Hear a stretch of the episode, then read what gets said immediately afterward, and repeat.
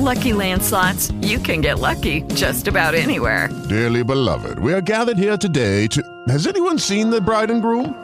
Sorry, sorry, we're here. We were getting lucky in the limo and we lost track of time. No, Lucky Land Casino, with cash prizes that add up quicker than a guest registry. In that case, I pronounce you lucky. Play for free at LuckyLandSlots.com. Daily bonuses are waiting. No purchase necessary. Void where prohibited by law. 18 plus. Terms and conditions apply. See website for details. Hey guys, it is Ryan. I'm not sure if you know this about me, but I'm a bit of a fun fanatic when I can. I like to work, but I like fun too. It's a thing. And now the truth is out there. I can tell you about my favorite place to have fun. Chumba Casino. They have hundreds of social casino style games to choose from with new games released each week. You can play for free anytime, anywhere and each day brings a new chance to collect daily bonuses. So join me in the fun. Sign up now at ChumbaCasino.com. No purchase necessary. VGW. Void were prohibited by law. See terms and conditions. 18 plus. Elisabetta Carbone, buongiorno. Buongiorno. E benvenuta, davvero benvenuta qui nel nostro podcast Il posto delle parole per condividere il suo romanzo pubblicato dall'editore Prospero, il romanzo intitolato La voce e le cicale. Elisabetta Carbone è nata, vive, lavora a Bologna, dove insegna lettere, ha frequentato il laboratorio annuale di bottega di narrazione e altri corsi di scrittura. Che cosa le hanno lasciato queste scuole di scrittura, Elisabetta Carbone? Ma eh, certamente la passione per le parole l'hanno consolidata, l'hanno sicuramente fatta fiorire. Ecco e poi anche la passione per la costruzione sicuramente di una storia. La costruzione di una storia nel senso proprio di plot narrativo oppure come struttura eh, di sviluppo stesso della narrazione?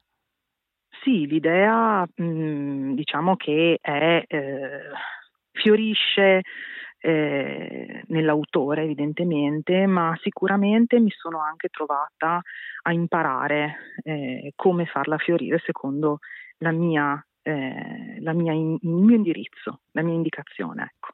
Bello, secondo il mio indirizzo, eh, certo, eh, questo deve essere una cosa giusta perché secondo il suo indirizzo vuol dire che sia esattamente la cifra distintiva eh, dell'autore o dell'autrice, in questo caso di Elisabetta Carbone, la quale con eh, L'uovo sodo e Pareidolia, spero di pronunciare bene, è stata finalista e semifinalista al concorso dedicato ai racconti del premio Italo Calvino. Ogni volta che io incontro il premio Italo Calvino sono sempre molto felice perché è uno dei premi migliori in assoluto in Italia, ma non lo dico perché adesso abbiamo Elisabetta Carbone alla quale ha partecipato a questo premio, ma lo diciamo ogni volta perché, perché il premio Calvino è un premio che ha saputo nel corso del tempo costruirsi un'onesta immagine.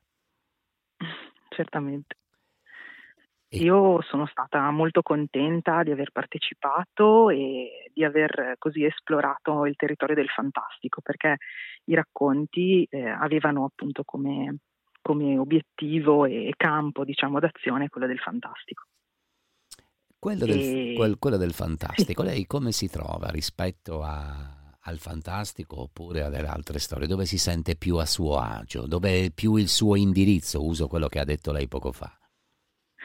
Ma certamente diciamo che ci sono stati, cioè la, la, forma in cui mi sono espressa nel fantastico è quella breve, mentre quella del romanzo è decisamente più realistica, nel campo del, del, del reale, insomma. E mh, direi che non c'è una forma in cui mi senta più a mio agio, si possono dire cose diverse nell'una e nell'altra, nell'altra modalità, ecco.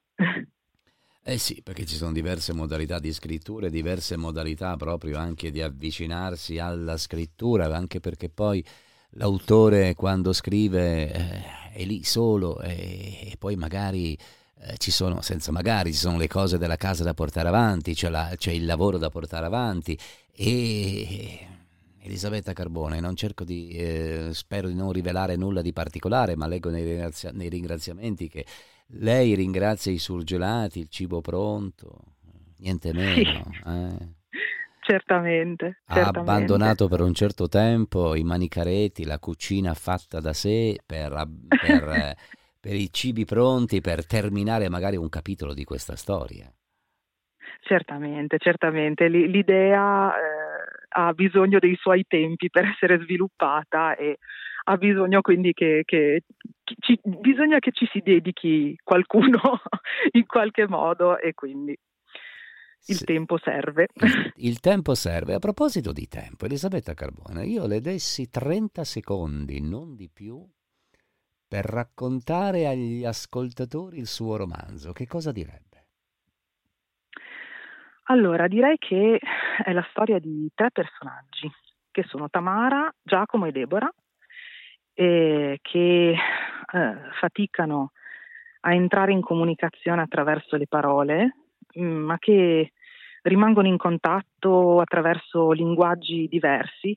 Eh, Tamara è figlia di Giacomo e hanno in comune la passione per la musica, mentre Deborah è un'amica di Giacomo fin dai tempi dell'università e eh, conosce Tamara in una, in una, condizione molto particolare della sua vita e, e quindi è un modo il loro di comunicare anche molto intensamente ma senza le parole.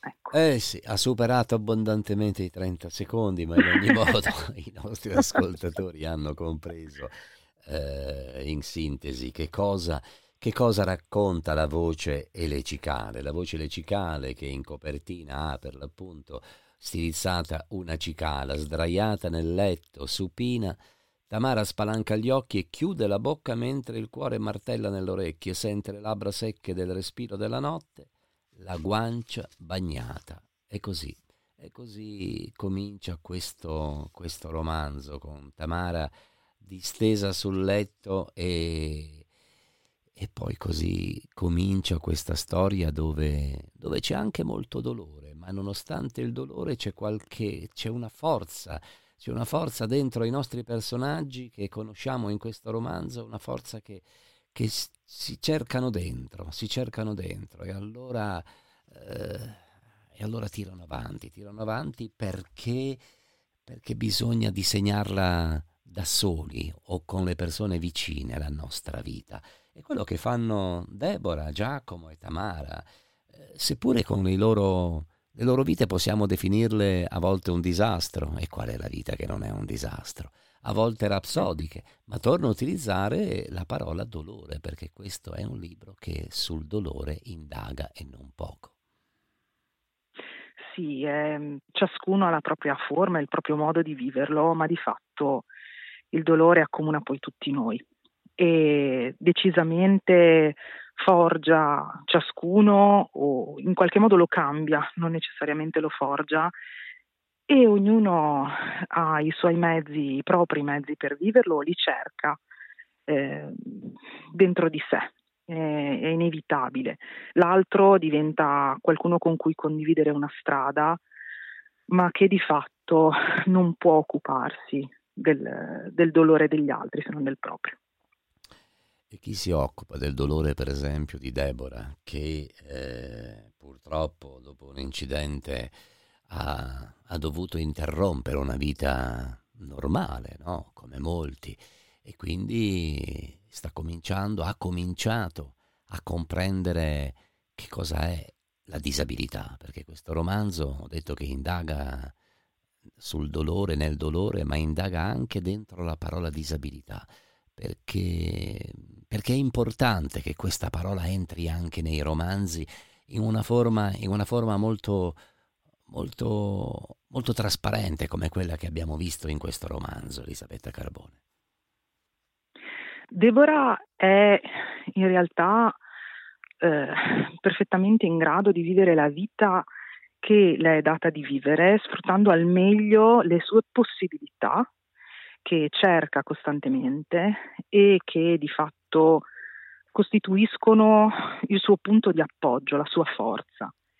E quindi eh, la, lei stessa, la sua, eh, la sua, capacità di essere un, un, aiuto e un appoggio sia per Tamara sia per Giacomo è certamente eh, volta a, a, a ragionare, a, in qualche modo a sostenere eh, chi invece, come Tamara e Giacomo, non, non, è decisamente o sempre in grado di vivere il dolore in una maniera non distruttiva. Ecco. Ma c'è un'altra parola insieme al dolore, c'è la parola amore, perché o quantomeno innamoramento, sempre parlando di Deborah. Sì, un innamoramento che di certo è incantevole e che le dà, ecco, è una parte della sua forza. L'amore che, che coltiva è, è sicuramente una parte della sua forza e il punto proprio è provarlo, riuscire a, a sentire dentro di sé eh, qualcosa che di fatto fiorisce e, e, la porta a fiorire, a fare del, del, della sua vita il, il meglio che, eh, che ha e che di fatto gli altri due non riescono sempre a fare. Eh sì, gli altri due non riescono sempre a fare, gli altri due... Eh, c'è la musica, c'è la musica per gli altri, ma anche la musica a volte non è più sufficiente. Per esempio, a un certo punto Tamara dice, prende una decisione, vuole chiudere con la musica, ha deciso di fare altro. E, e questa è una scelta, è una scelta anche, anche questa per certi aspetti Sembra una scelta facile, ma non lo è. No, perché di fatto Tamara è la sua voce.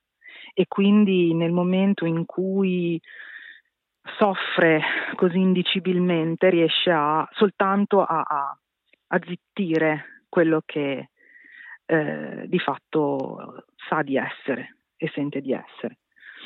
E la voce è di certo la parte più più autentica di lei.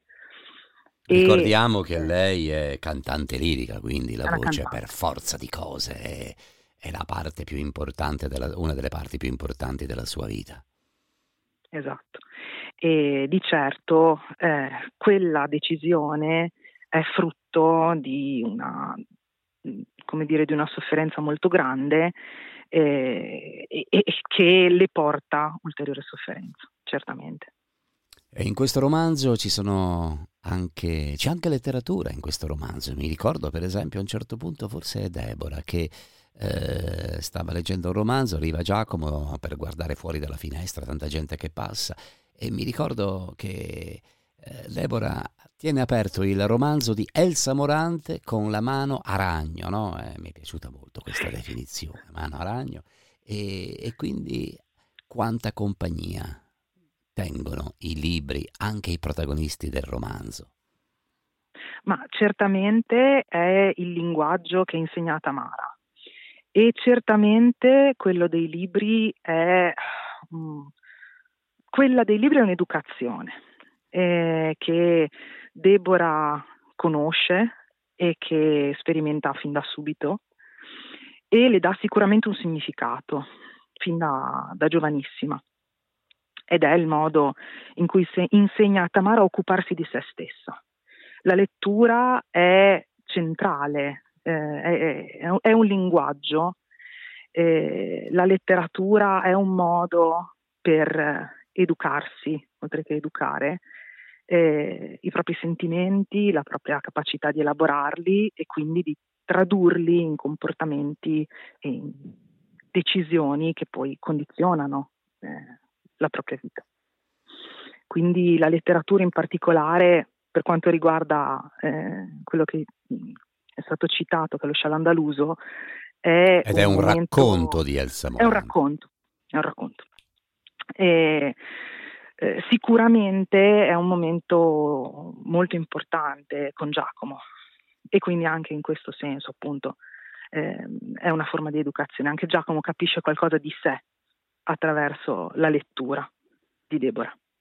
Eh sì, attraverso la lettura di Deborah, ma nel senso anche di Giacomo che legge, legge l'animo e il carattere, lo sguardo, i gesti di Deborah, perché non è solamente la lettura su, su carta, ma è una lettura molto psicologica, quella che Elisabetta Carbone ci racconta in questo romanzo, La voce e le cicale, romanzo pubblicato dall'editore Prospero, Prospero, ma prima di salutarci, Elisabetta Carbone, qual è, qual è il libro che le fa compagnia in questi giorni? Allora, sono due. Uno è il Museo dell'Innocenza, Pamuk, e l'altro è Povere creature, Alasdair Gray. E come mai questi due libri insieme? Perché eh, sono così diversi che eh, ho bisogno di tenere così in equilibrio le mie esigenze di lettrice, ecco. E poi anche così per casualità, no? Non è che uno sceglie un libro per chissà No, quale motivo, no? certamente, per- si, si Eh. può anche abbandonare quando non è il suo momento un libro. Certamente adesso ce li ho entrambi sul comodino Le capita perché spesso di abbandonare un libro perché non è il momento. mi è capitato, mi è capitato, ma non spesso. Di solito quando inizio una cosa la finisco. Quanta costanza. Allora, eh, che cosa ne è di Pennac che dice ma il libro lo potete anche abbandonare per sempre, per un po'? Lei invece imperterrita fino alla fine, Elisabetta Carbone. Mm, Di solito quando lo apro è perché mi interessa e quindi diciamo che a così adesso sul momento non mi viene in mente un libro che io abbia abbandonato completamente. L'ho ritrovato magari molto tempo dopo, però l'ho ritrovato. Beh, questo è molto bello perché io penso che un libro si possa anche abbandonare, no? Per un po' e, mi viene in mente che un libro potrebbe essere, che ne so, io mi compro, mi compro una maglia, tanto per dire, o una camicia. La compro, mi piace, la metto un giorno e poi dice no, questa maglia o questa camicia non la metto più, va nel guardaroba e poi passa un po' di tempo, apre, si apre il guardaroba e un bel giorno arriva il momento in cui quella camicia la indossi e dice ma perché non l'ho indossata prima? È così bella, così può succedere anche per i libri, né più né meno. Esattamente, esattamente, esattamente. Hanno bisogno, c'è un incrocio no, tra il libro e la persona che legge e quindi l'incrocio non sempre può, eh, come dire, avvenire nel momento giusto e poi invece i momenti cambiano.